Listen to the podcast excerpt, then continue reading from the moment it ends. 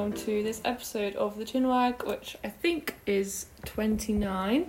And today we've got a last minute but very welcome guest, You sound very unsure about um, Mr. Tom Brewer. Hooray! Hey, it's good to be on. I'm also here, by the way. And so Susanna I just literally forgot completely about forgot about me. The person who's been sorry. doing the 29th podcast with It us. is- Ah, don't yeah. care about him, No, Woody and Tufty's Chinwag. Of course. Sorry, I'm very tired, everyone. Apologies. Yeah, Susanna went to bed at what 2 a.m. on Saturday, and now she's dead. Yeah, but it's alright. Happy to be here. Grand. So, Tom, we know that you're not here next year, but we know that lots of people don't actually know what you're doing. They've probably not read the bulletin, much to Ross's demise. So I've don't- read the bulletin, so I don't know if it's in there. You don't read the bulletin? Or maybe it's I do more. sometimes. Confession. What? as long as Ross doesn't listen We'll to this, to I'm okay. a trigger warning for Ross Evans on the podcast.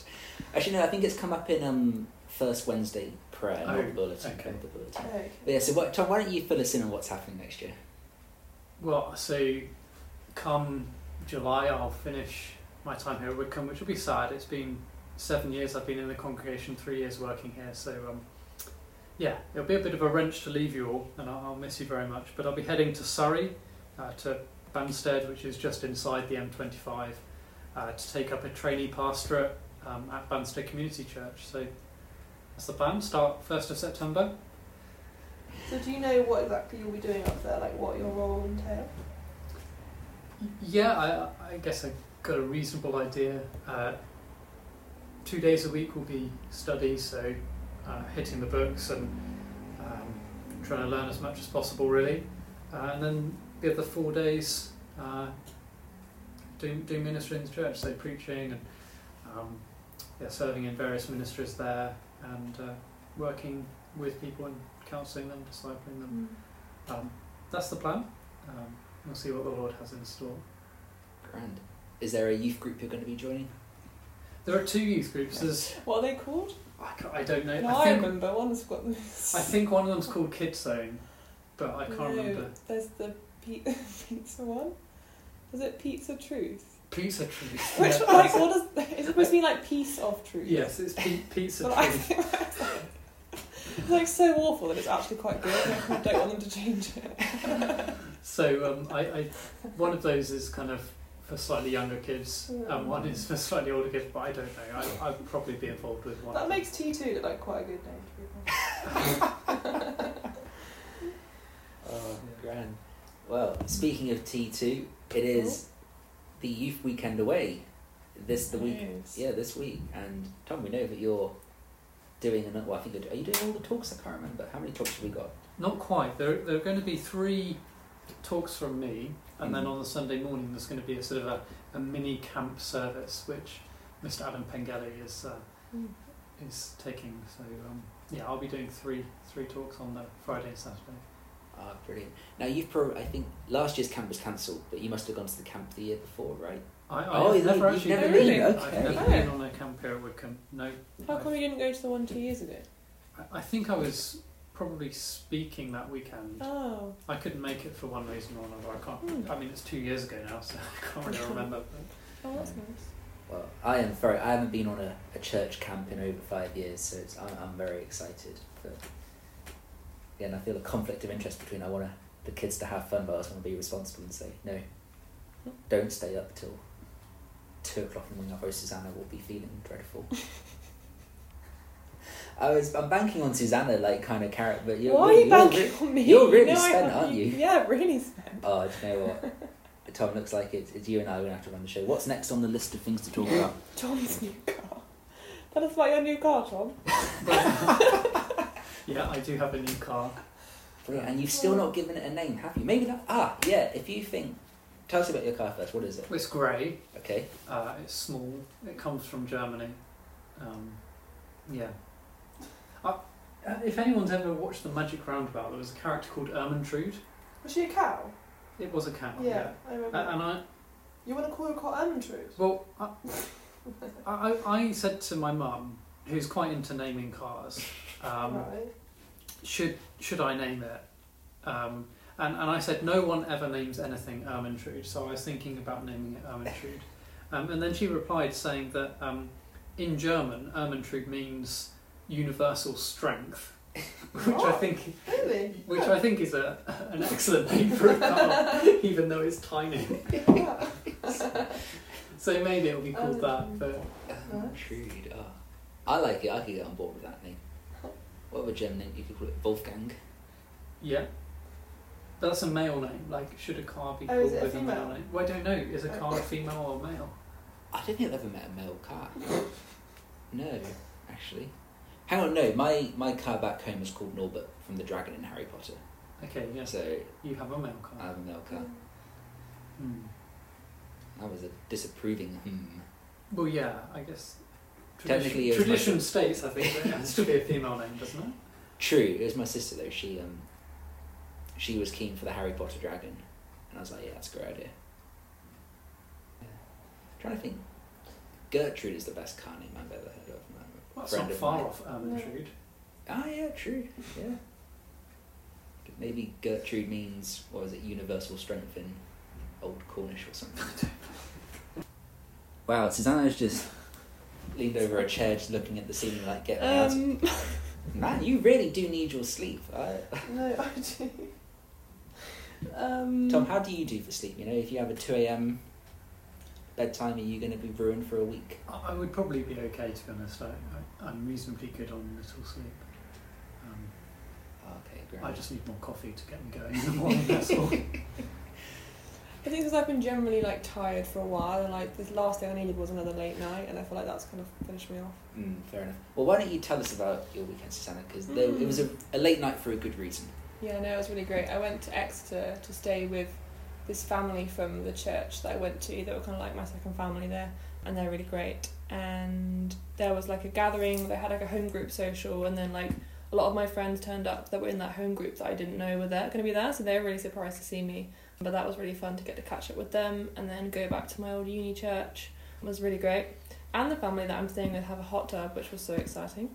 So that was very luxurious and yeah we just had loads of really great chats i was really encouraged by like what god is doing in the lives of young people there Mm. and um, yeah i'm just really thankful for those friendships that because often when you move away and you don't see people for a while you can worry that friendships will change but like they were still really strong and really firm and it was nice to be able to like encourage them and be encouraged by those young people so it was a great weekend and it was worth the late nights for the good chats Oh, absolutely. so no regrets. yes, you said that you were going to do some talks on camp. What particularly are you focusing on? Like, have you used any particular resources to, to prepare? Because I know it's been quite last minute to prepare. Yeah, so um, Kitty, myself, and Adam Pengelly were, were talking about what, what we wanted to, to think about on camp. And, and, and I think very quickly all of us settled on the idea of looking at the joy of the Christian life and how good it is to follow God. Mm. Um, perhaps during the pandemic, many of us adults and, and maybe some of the young people too have felt a certain level of discouragement. And just like the, the Christian walk is a, is a bit of a battle, um, which it is, it's described as a spiritual warfare, but, but it is also very good and very enjoyable. And we get to, to be in relationship with God who is um, kind of stunning in every single way we can Mm. possibly imagine. And so we're, we're trying just to communicate some of that excitement and joy of knowing God, and particularly we'll be thinking about that in terms of what it means to have a relationship with God. In the first talk, and then the second talk, we'll think about what it means to enjoy God even when it's tough times, maybe when we're suffering or anxious.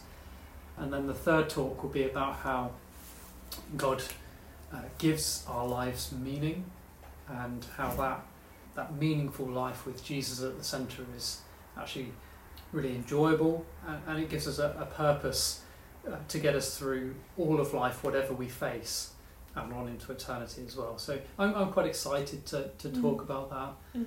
It's been quite fun. I've, I've been able to dig back into some of the uh, the older writers who, who write on Christian joy, people like um, Jonathan Edwards and uh, Thomas Watson, uh, and just think about that myself more deeply. And I, I really hope that some of the wonderful things that I've I've come across and I've been thinking about, I can communicate to our young people and just excite them really about how amazing it is to have a relationship with God. So Mm. that's the plan. So is it still kind of evangelistic goal? Because obviously the Friday youth groups are evangelistic. Yeah, I think I think we want to do both. We we both want to encourage those young people who already follow the Lord in their relationship, help them uh, perhaps to enjoy that more and invest in enjoying their Mhm. relationship with God. But also, we want to give a positive case to those who don't yet follow the Lord Mm. about why it is truly amazing Mhm. to, to come to know Christ. Mm. Um, yes, they need their sins forgiven. Yes, they need to come in repentance, but also they can enter into the most enjoyable Mm. relationship possible, uh, Mm. and that is a wonderful thing to be able to tell them as non-Christians. So, yeah. Yeah, I think that's a great topic for anyone to hear. And it's cool, I guess, like, I'd encourage you all listening to be praying for the young people because like, there may be some, I think some of them, I can't remember who it was, said that they did actually come to faith like on these some of these Mm, camps. So like mm. there may be some coming that aren't quite there with God yet and like, you know, be praying that they might come to faith on this weekend or be sort of one step closer and that's really exciting to be to be a part of that. And I guess like with T two we've been doing sort of controversial topics, which is really cool and really important to talk Mhm. about. But it's quite nice to be able to just like talk about your love of God and like your enjoyment of Him. Mm. And I'm excited for like the devotionals as well. I think the small groups to have more time with the young people, especially being on Zoom a lot of the time, you, you haven't really been able to like get to know them very well at all. So yeah, you could all be praying for that. I'd appreciate it. We can also pray that our young people who are coming won't actually get stuck in isolation. We know Yeah, we've I lost know. one guy to isolation who can't come now. Yeah. It's very frustrating. And Very none of us get it either. Mm. true. Mm. Particularly John Day and Adam Pengelly, Yeah. who are driving us. Uh, Yeah, although, you know, if you get it, Tommy, I, I guess we could just like separately smuggle you out of the church, private quarantine area of the field, and then you speak to people from a distance. yeah, or we could set up a Zoom link or something. True, that would probably be a more legal way of doing that. Yeah. Grand. Well, we can probably move on to the, the thought for the day, which we just what did we put in the? I think we put ramble, about the sermons. And I wasn't there for either of the sermons, so.